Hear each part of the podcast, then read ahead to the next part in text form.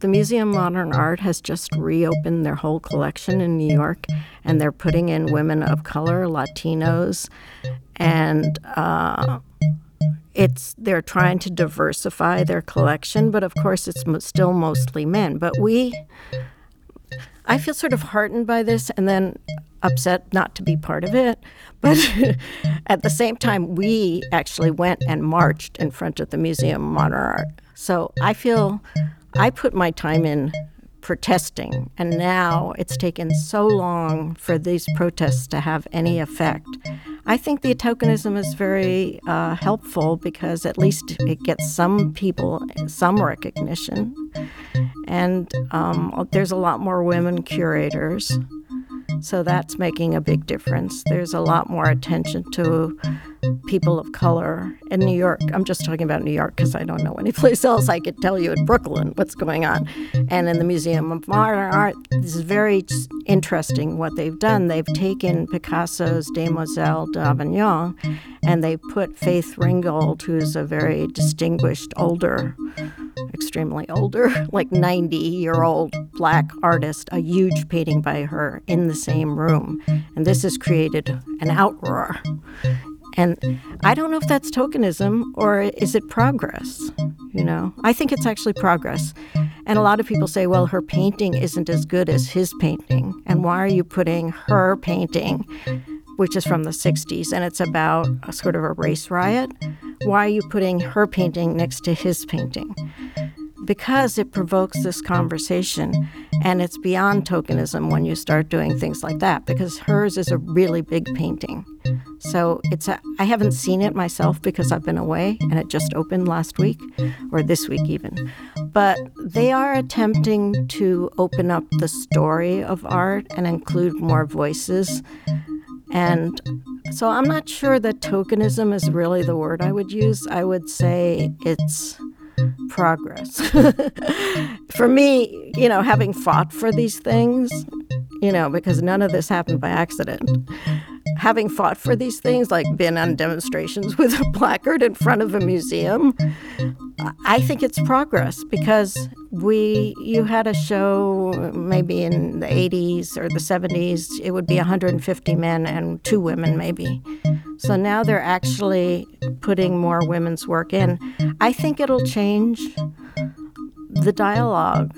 It's even changing the art market to some degree and a lot of the galleries i mean it's not that much progress but a lot of galleries are trying to actually include more women artists in their rosters and they're trying to include more um, artists of color. It is probably tokenism, but maybe it's good. You know, tokenism is better than, you know, it was better to have President Obama than it was to have President Trump. I don't know if that was tokenism, but he was better, you know? So I prefer having tokenism to having nothing, which is what we had before.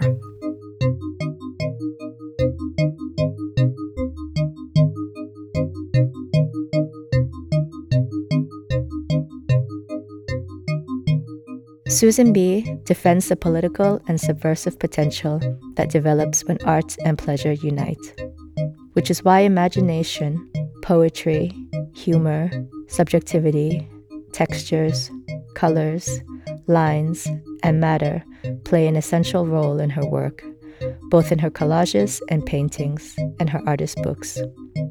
Susan Bee was born in New York, where she has always lived and worked, as an art student in the late 60s, she first came in contact with feminist activism and other social movements, such as Black Power, gay rights, and protests against the Vietnam War. In 1986, she embarked on the project Meaning, a self managed art magazine that she co edited with fellow artist Mira Schor for 30 years. From the strict black and white pages of Meaning, a plurality of voices artists, poets, thinkers, and writers have discussed and reflected on art and feminism, art and racism, art and maternity, art and activism, and on censorship, sexuality, poetry, aesthetics, and visual culture. In this podcast, Susan Bee talks about the particularities of being a woman and an artist who has passed the age threshold of 65 in New York's artistic ecosystem today. She also reflects on the possible virtues of tokenism in relation to the historical and still crucial demands of feminism.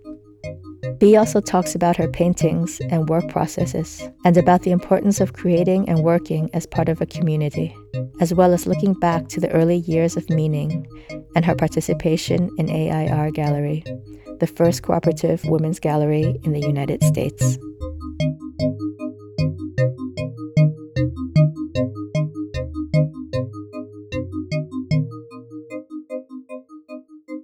I sort of like being invisible, frankly.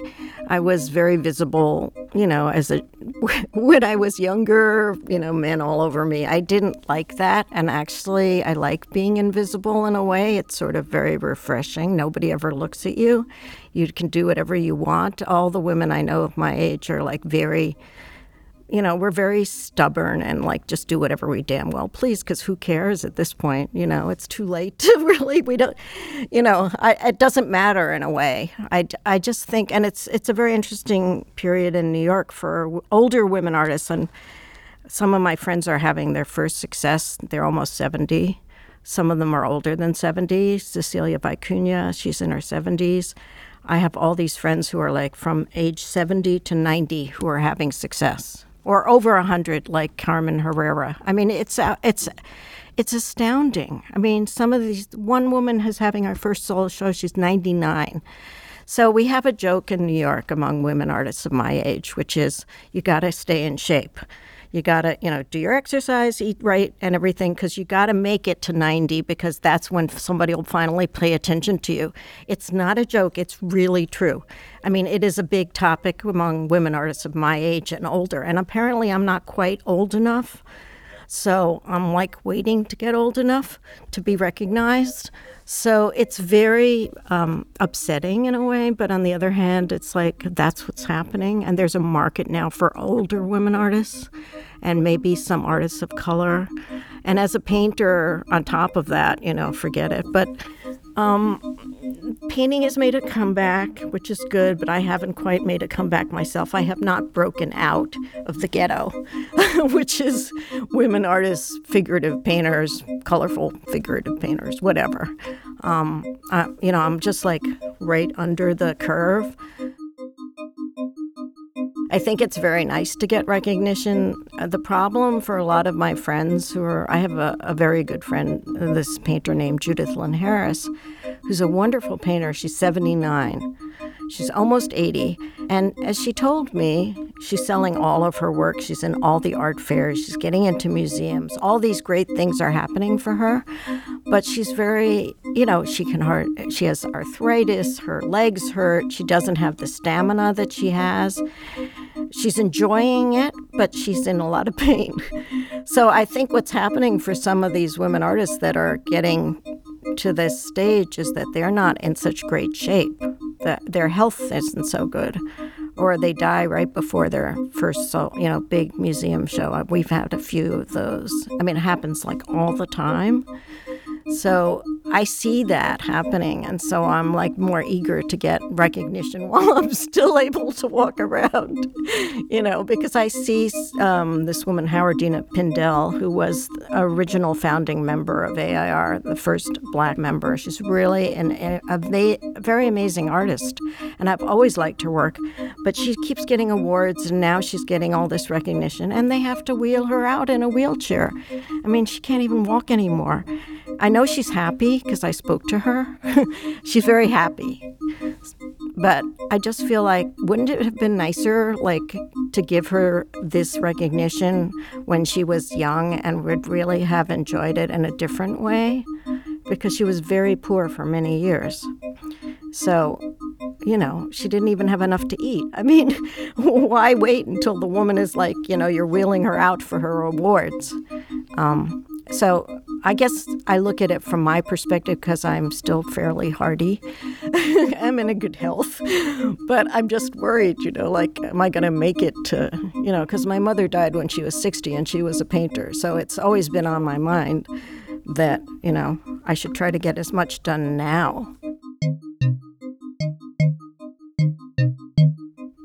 I'm 67 years old, so I've been practicing since really childhood because my parents were artists and I grew up in New York, so I kind of was part of the scene. As a child, I was dragged to all these abstract expressionist galleries. My mother was a painter also. So I went to school in New York at the High School of Music and Art, which was a it's a fantastic high school that was in Harlem. So it was first of all, very diverse, you know, a lot of black and white students, and it was also during the 60s. So it was a very political time.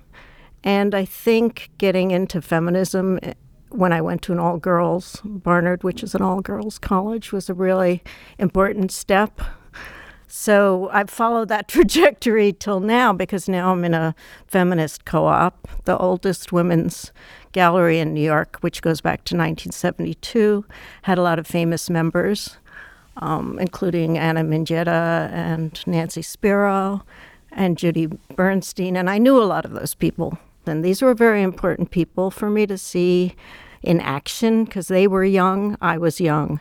So I think coming out of that trajectory and being still a feminist when it's very problematic for a lot of people, especially second wave feminism, is really frowned on a lot.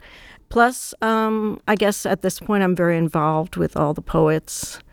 Um, it's, there's a book by Marjorie Perloff about Frank O'Hara called Poet Among Painters.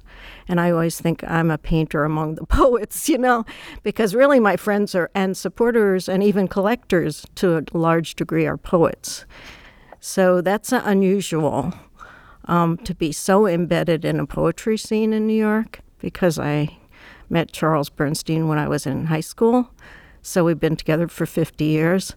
So you'd have to say that's a long time. um, and I'm also having my ninth solo show of paintings at AIR. Um, in addition, I've done 16 artist books, and I'm working on a 17th artist book with Johanna Drucker. And the other thing is, of course, the magazine, which I did with Mira for 30 years. Everything just took long time. My life takes a long time to gel. I don't know why. But, you know, I, I started all sorts of projects and then just kept at them because I'm very, very dogged.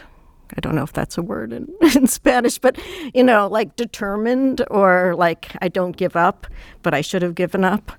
A lot of my friends have abandoned art making and they've abandoned poetry and they've you know they've had bad things happen to them. And so I just kept at it because I just am very prolific and I like to work.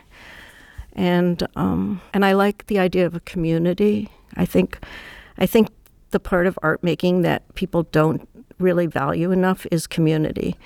And even though it's a very um, backstabbing, envious, horrible, rivalrous business with a lot of bad aspects, especially in New York where everything is money based.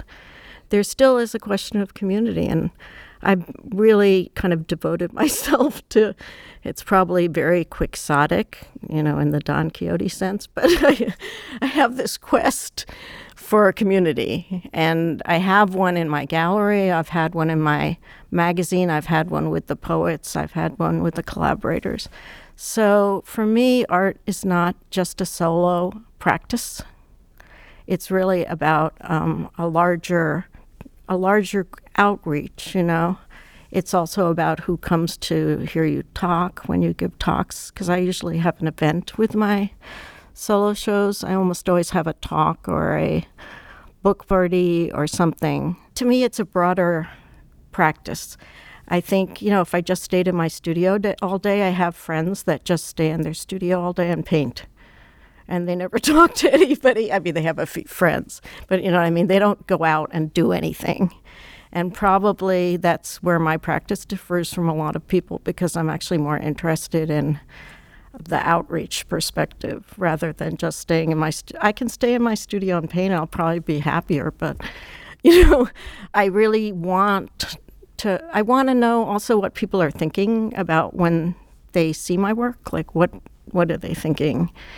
And you know you get a lot of criticism so you have to be ready for all of that. I mean, you have to be a little bit sensitive and a little bit tough. At the same time, you can't just let everybody walk over you, which is a, a life lesson that's taken about 67 years to figure out. But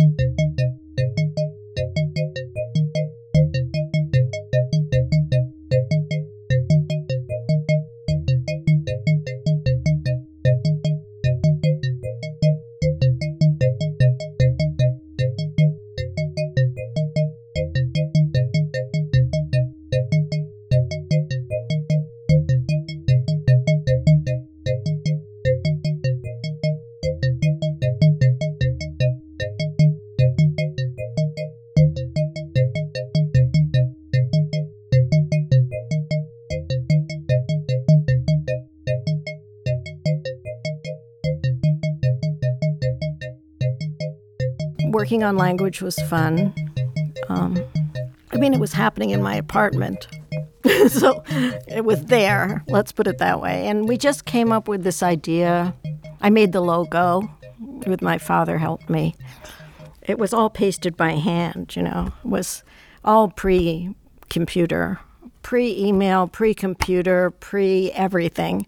So Bruce and Charles decided to start a magazine with Ron, and they've just come out with a book of their letters in which they discuss because originally I had wanted to be part of the magazine. I was going to have the art part of the magazine. It was going to be like more of a inclusive magazine, but I got pushed out, and um, so they did their magazine, the two of them. But it was done in my house on my floor in my studio, so it was all typed up by different poets, and then we would cut it up, and uh, I would paste it down with glue.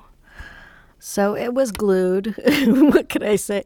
And I wrote a few things for it, mostly because I was writing uh, my thesis for Hunter on Moholy Nagy and photograms. So there was a piece of mine in um, issue, I don't know which issue. And then Bruce would come over and we'd sit on the floor and we I took the scissors. He sprayed he sprayed it so it didn't smudge. And then I would take the scissors and cut it up and make a magazine. That was it, really. It was a lot like that. And I meaning started the same way because I also pasted that one up. Um, although there was a computer involved in making the type. But, you know, it's very material, these things. It was a material object, and it was making a material object. So that's what we did. And um, they got subscribers. So that was very exciting. And we were so excited at Meaning the first time we sent it out. We sent out a flyer for Meaning in 1986 and we got subscribers for the first year. And so we realized we had to make a second issue. So we knew all these Fluxus people, and a lot of people had a small magazine. I mean, having a small magazine was not a very distinguishing thing at the time. Everybody had a magazine, you know, like all the poets had magazines. A lot of the artists had magazines, and they were all done like this one with no money and no pictures and no color. So we, meaning, had no pictures, no color and um, you had to either read it or you didn't read it.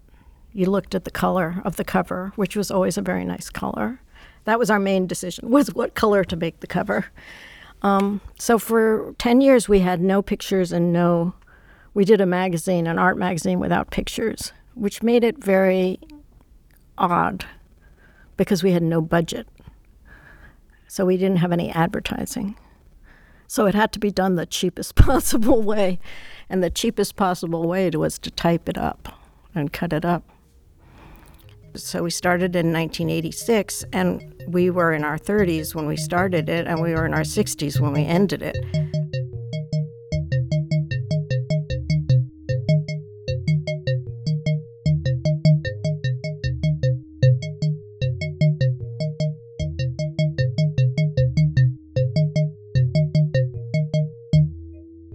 Because I think you have to take charge of the dialogue. That was the idea of meaning was that we wanted to take charge of the conversation.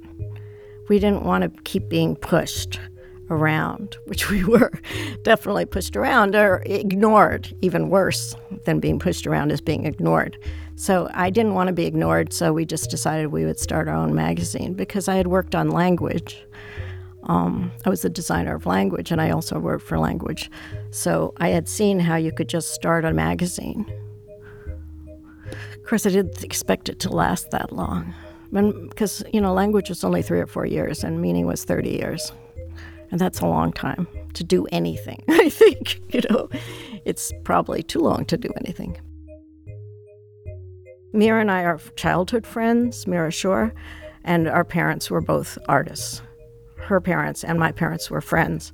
So this is actually a childhood project in some way, but we had 30 years to think about also injecting painting back into the conversation because it was during the time of October and all of these hard edge um, minimalists who I studied with and she came out of the feminist art program that was in, she was part of Woman House, which was in California. Well, she had this um, article that she had written that was very critical of the painter David Salle, that um, because she felt that he was exploiting women's bodies in his work, like showing a lot of women's bodies from using women's bodies in his work in an exploitive way that's a simplification of what she said in her essay, which is even more, much more extreme. But she couldn't get that essay published anywhere. She sent it to Artforum, she sent it to October, she sent it to, I don't know, all whatever the important magazines were during this whole period of time. And she couldn't get it published. And so I just, and our studios were near each other. So at lunch, I stupidly said, like, well, we'll just publish it, you know, we'll publish it. And I originally just thought, well, we'll just publish it, you know, make it like language, just a little pamphlet. But somehow it ended up getting more, we got more involved. And I thought, well, you can't just publish that. We should have some things around it. So I wrote a piece, and then Johanna Drucker wrote a piece, Mimi Gross Charles wrote a piece I can't remember everything that was in. And it was also during the time when people were dying of AIDS in New York, and this young artist, we had been part of a artists and critics group that met, I guess it was once a month. And we met often at this artist, Rene Santos's loft. And then he was in his 20s, and he was a wonderful artist and he died of AIDS. And it was a very big shock. It was like 1985. He was one of the first. And so we wanted to publish a tribute to him, not realizing that almost every other person was going to die of AIDS behind him. He was one of the first. But so in the first issue, we have uh, excerpts from his notebooks that another friend of ours had put together. And also, another artist had died recently, and we wanted to have a tribute to him.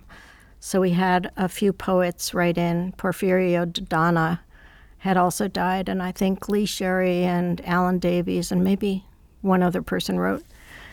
So we thought we had like enough, um, and I wrote about my experiences of not being able to get shown, which is all quotes from things that people said to me in my in my studio and they're all true. And I have many more to add to that. I, that piece could go on for like pages and pages, but it, it was somewhat embarrassing because they were a lot of negative things that people said in my studio, but I decided to make a piece out of it. So, as I say, people subscribe. The first person to subscribe was Hannah Weiner, of all people, which really surprised me. And um, people subscribed. So, we just went from there. But I felt like the time was ripe because the um, commercial art magazines were so um, involved with commerce. And they weren't involved with art, in my view. And they weren't involved with all these activist political issues. And they wouldn't publish, they wouldn't review women, they didn't publish women And I really thought the time was right for us to try to do this. I didn't expect it to last, honestly. It was more like a lark. you know, when you just think, oh, okay, I'll do this, you know, see what happens. And certainly didn't expect it to last for 30 years, but I always seem to do things for at least somewhere between 30 to 50 years. Um, it's as I, it's very hard to keep a project up for so long. If we came more, you know, we came out twice a year. That's a lot, actually. I think it's a lot.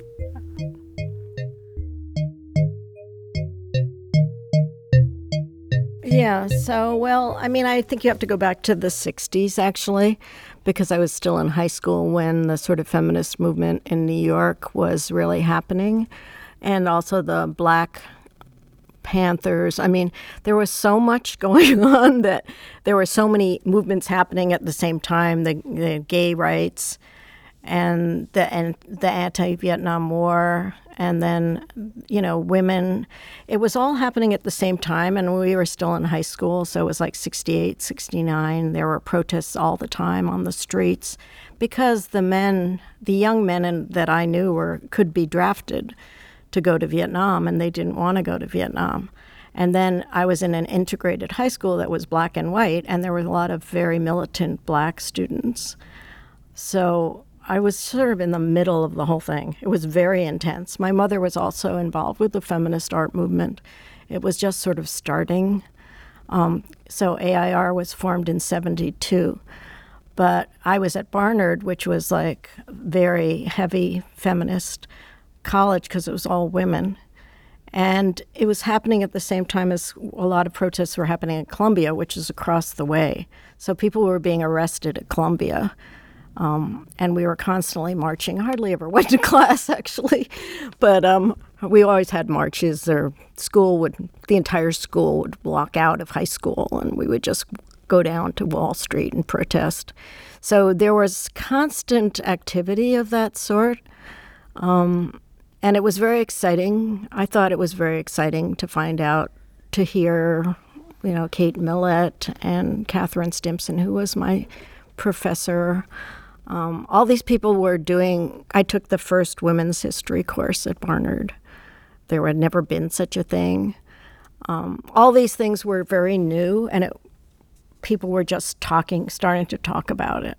But it was still kind of in the bubbling up phase, you know? It was just kind of bubbling, bubbling, bubbling. And it was also the 60s. There was Woodstock and all of this stuff like that. So it was, uh, it, I'd say it was a pretty great time. And we were very optimistic, which is why I'm not so optimistic now because, uh, you know, 50 years after Woodstock, which Charles and I went to and didn't even like, you know, I have a different feeling about uh, what happened from the 60s. You know, it kind of people just went into their bourgeois lives and, you know, they didn't really pursue all of these things. And then Trump, who's also in the 70s, happened. you know, so there was you know, good things came out of it and bad things, but it was exciting. I have to say, taking those first women's history courses was very exciting. Studying Adrienne Rich and, um, you know, Sylvia Plath and uh, Gertrude Stein at Barnard was very exciting.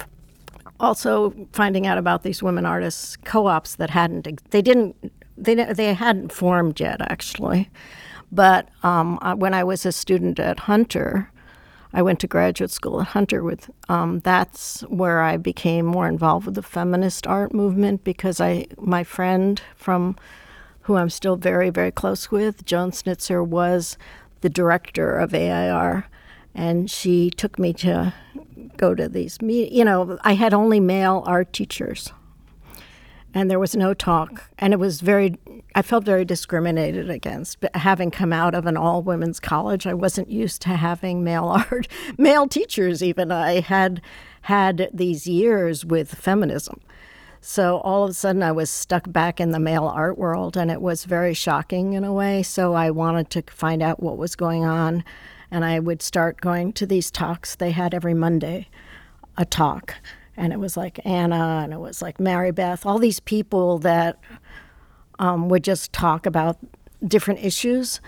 So um, I would just go to those and I learned so much. And I also found out, you know, that some of my teachers were not against feminism. but that was okay. It was it was a very um, intellectually stimulating period, I think. The gallery, the feminist art galleries, there were a few. They were formed, they came out of this. There was the Workers' Art Coalition.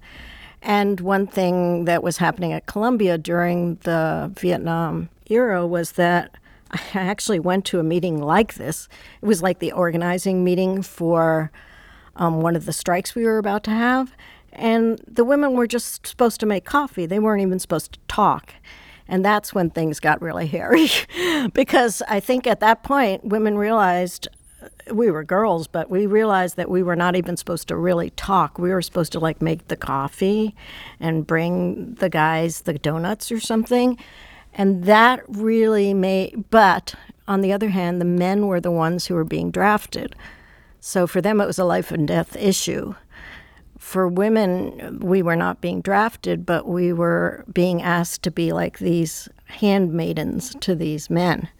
And, uh, you know, so then they, sep- there was a lot of separation that happened between the Black Power movement started to be very, you know, not have white people be part of it. And then the women's movement took off in another direction in the gay rights movement. There was a lot of splintering off in different directions, which ultimately I think was a good thing because it gave each you know now probably it's gone too far. Identity politics i think has gone too far and it's very hard to um, see a person as a whole like they're not just I, like i'm not just a woman i'm a person whatever.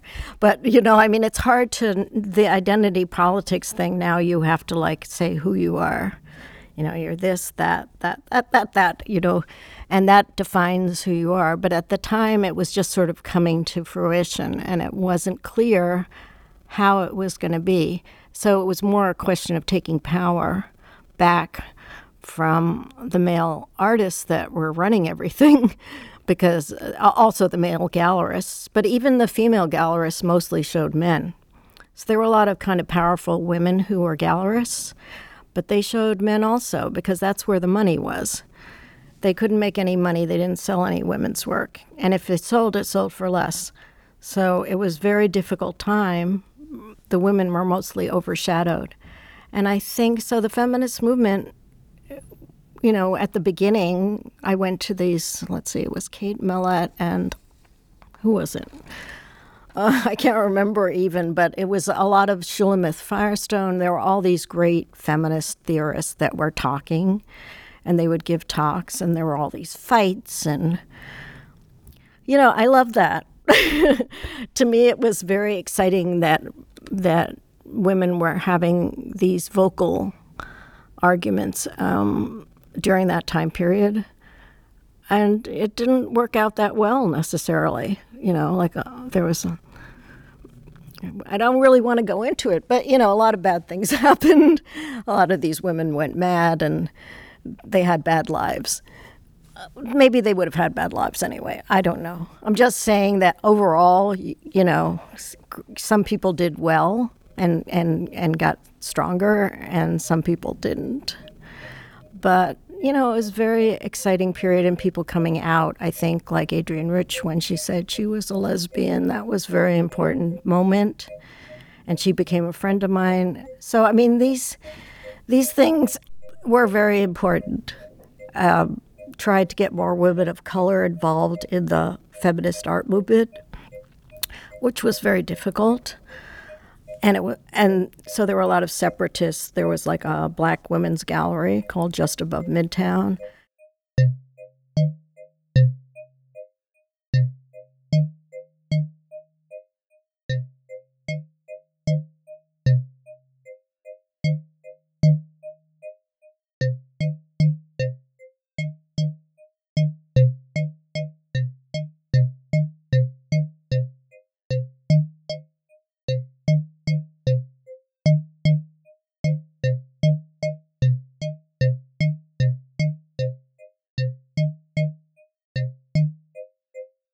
Um, well, I think art still provides beauty. I still get a lot of pleasure from art. And one thing that we wanted to talk about in Meaning in our magazine was pleasure in art.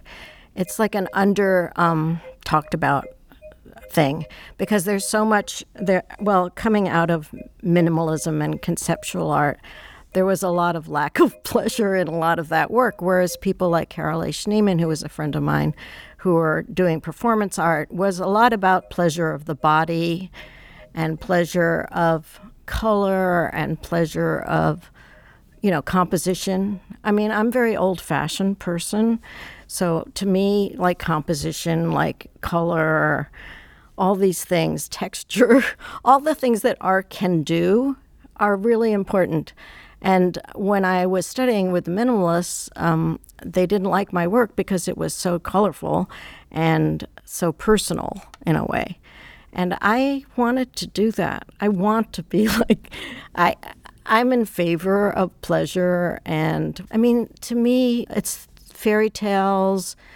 um, imagination is really important fantasy all these things that are degraded in a lot of current thinking about art i think are very important and i think they need to be brought back into art so and poetry um, you know pleasure, poetry, all these things are very important to me.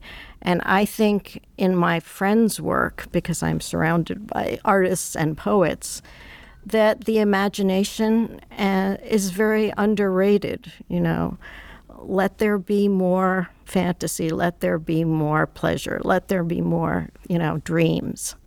Um, I look at dreams, I look at, at myths, mythology, I've been doing more work around mythology lately. Um, also, sort of um, mythological creatures like harpies.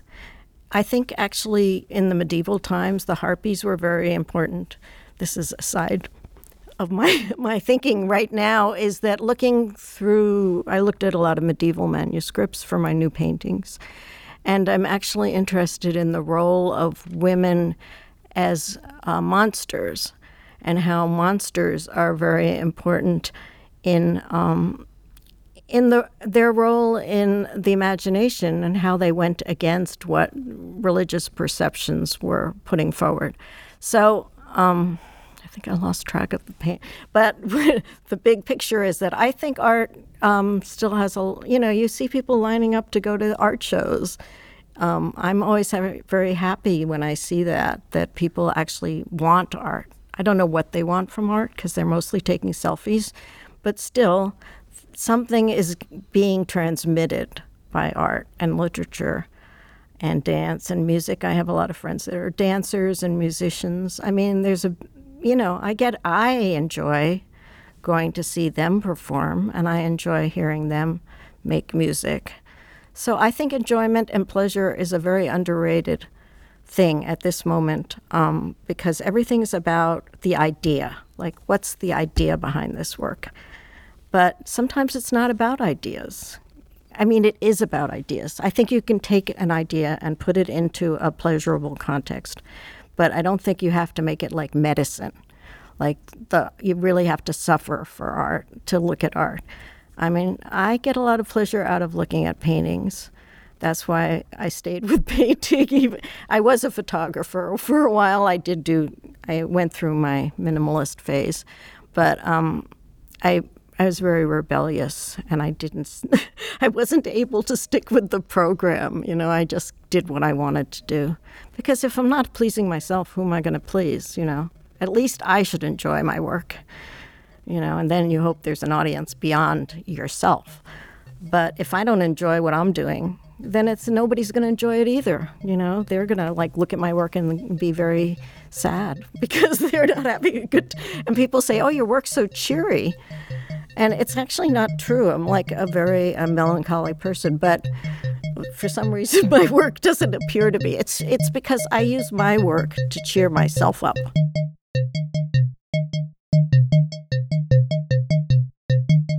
So I think the material of your whatever you do, the material is really important also.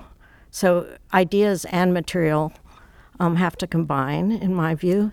I use a lot of, um, you know, found material or Usually, I'm working off of. Uh, I, I consider them sort of translations of. Uh, so sometimes I see a painting that I really am attracted to, like I've been using a lot of Caspar David Friedrich, or film stills, or I have a lot of material that I, um, as I was using the medieval uh, illuminations. So sometimes I take a small, usually a very small subject and image, and I blow it up, and then I decide from there. Sometimes I just make it up, depending on my, you know, a lot of it's sort of made up, but it could be based on something. So I tend to like to have an inspiration. I don't usually start with a totally blank canvas. I usually have a drawing, like a pencil drawing underneath. And sometimes I make a sketch. You know, it's hard to say what the I get inspired by going to see different things. I get ideas, and then I have a buy a postcard, and then I think, oh, I could use that, and maybe transform it. I think of it more as a transformation or a translation of an image into my own genre or my own way of perception. So that's what I've been doing. I mean, I look at a lot like I don't know if you the artist know the artist Jess, who was the lover of Robert Duncan, but he called his work translations, and they were based on an image, usually a photo, that he would clip out of newspaper, and he would use the the basic outlines, but he would translate it into painting. So I think, eh, you know, that my work is a and it's a, a, transformation and a translation. In a way it's true of the books too because i'm taking the poet's work and i'm um, thinking about how to approach it and how to read it for myself. And i think it's the same thing with the images that it's a way of because sometimes like i'll even i often change the gender of the main character. So if i'm using a film still i might change a man to a woman I make shifts in what the imagery is. I don't feel I'm not appropriating directly, and I'm not. I don't feel any fidelity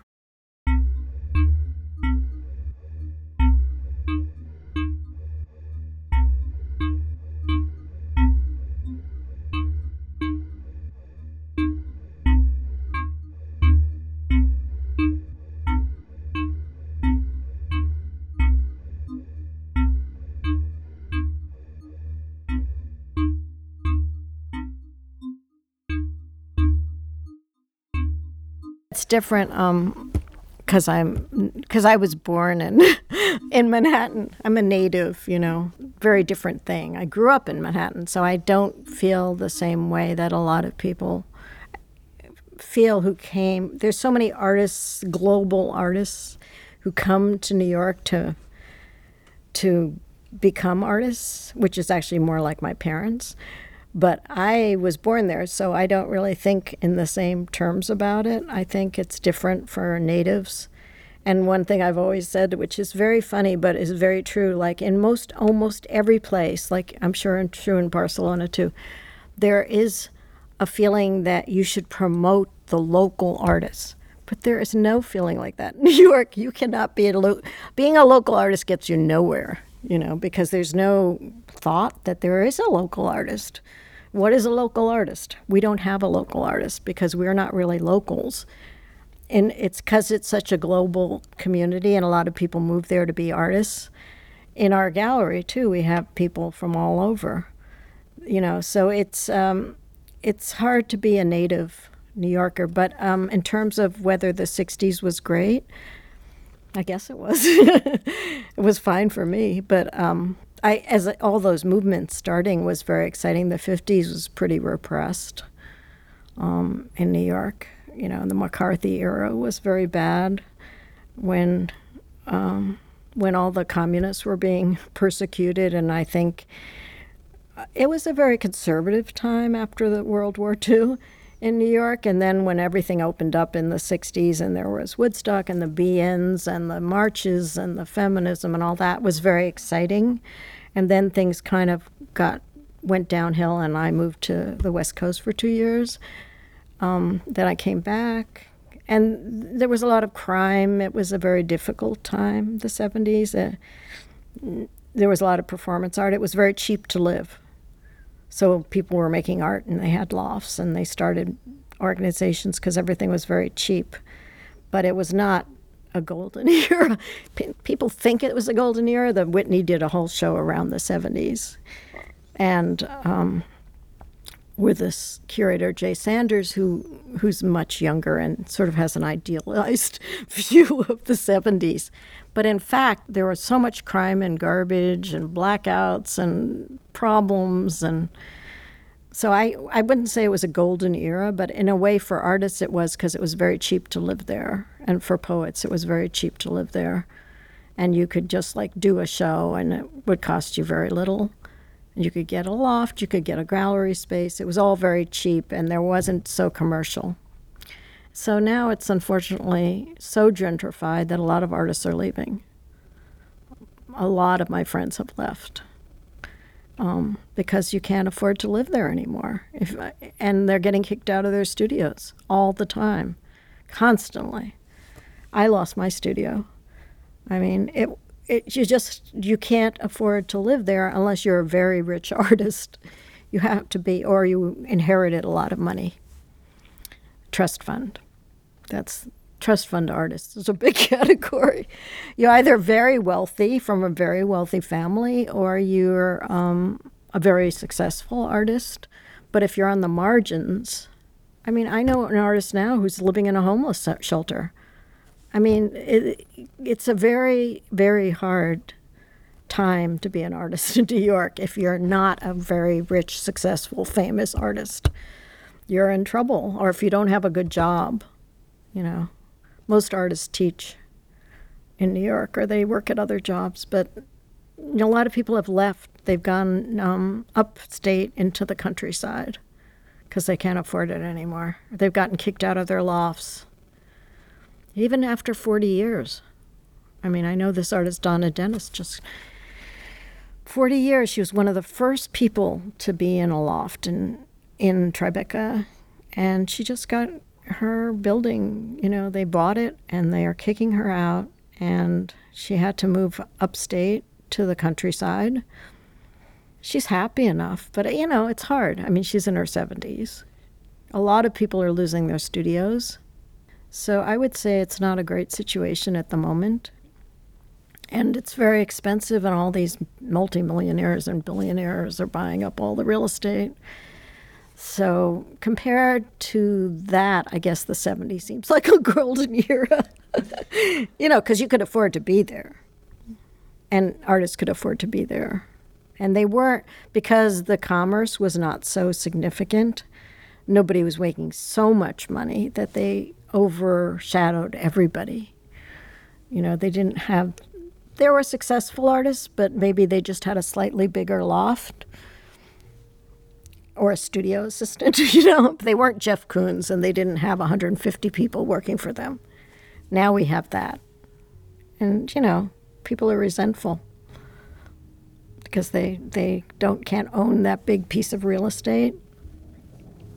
So also, women's work is, you know, the sales of women's work is at a much lower level.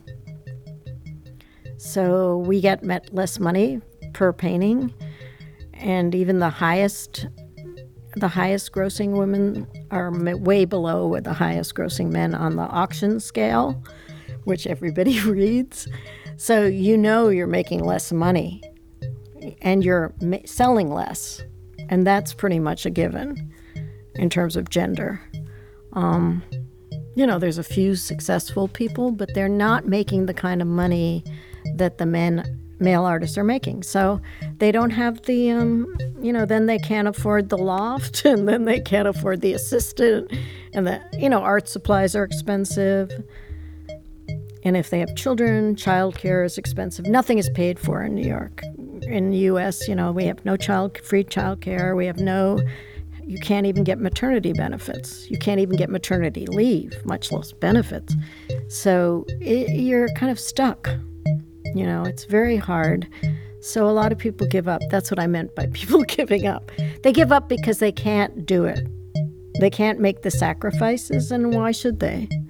You know, they don't want to make the sacrifice. And um, I, you know, I, I can't be judgmental about it.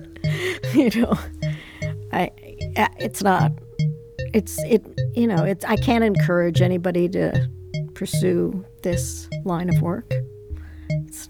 My parents were against it because they were artists, so they knew it was really bad. it's a bad idea to go into art, but um, they don't tell you that in art school. it's a really bad idea, and poetry might even be worse than art. So. Um, that's my advice for young artists. no, that's just a joke. Actually, I know quite a few successful young artists.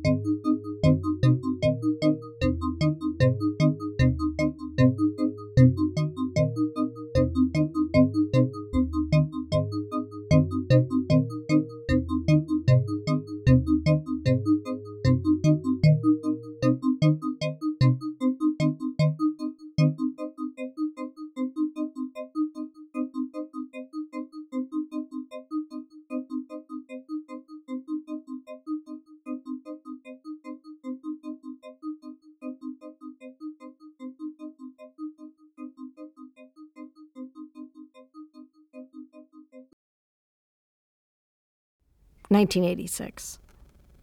First issue of Meaning Running on Empty An Artist's Life in New York. You need to build up your stamina. Paint larger paintings. You need a larger studio. Move downtown. Rent a basement space. Simplicity. Just paint. Don't think so much. You have too many ideas. Your work is too complex. You painted this? I like the way everything is painted but the area under the chair.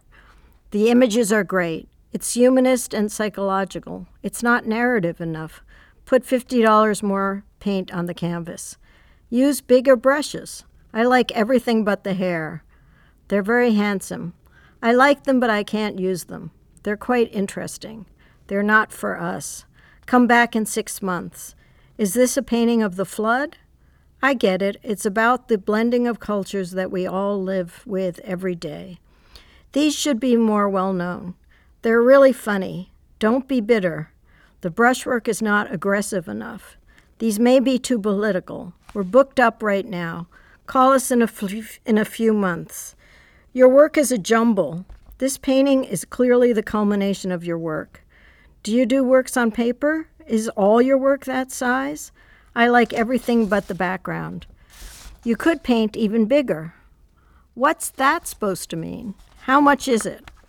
Are these realistic? Paint 10 more like that. Don't call us, we'll call you. Come back when you've got more. Your time will come. Don't be discouraged. Too many colors. Loosen up. Don't believe what dealers tell you. At least you're working. It takes time. Don't be impatient. You're not ambitious enough. Your slides are lost. Your work's too personal. Don't believe what other artists tell you. Why don't you paint on the other wall? Too much sexual imagery. You're still painting? It's narrative and non narrative at the same time. Of course, your hand will develop in 10 years. I get it now. So, where do you want to show? He can't sell anything. Where do you get those images? Send me your slides. I like your old work better. Come back when you've got six more. Keep working. Just ignore the outside world. Go to more openings. Introduce yourself to her. I'll recommend you.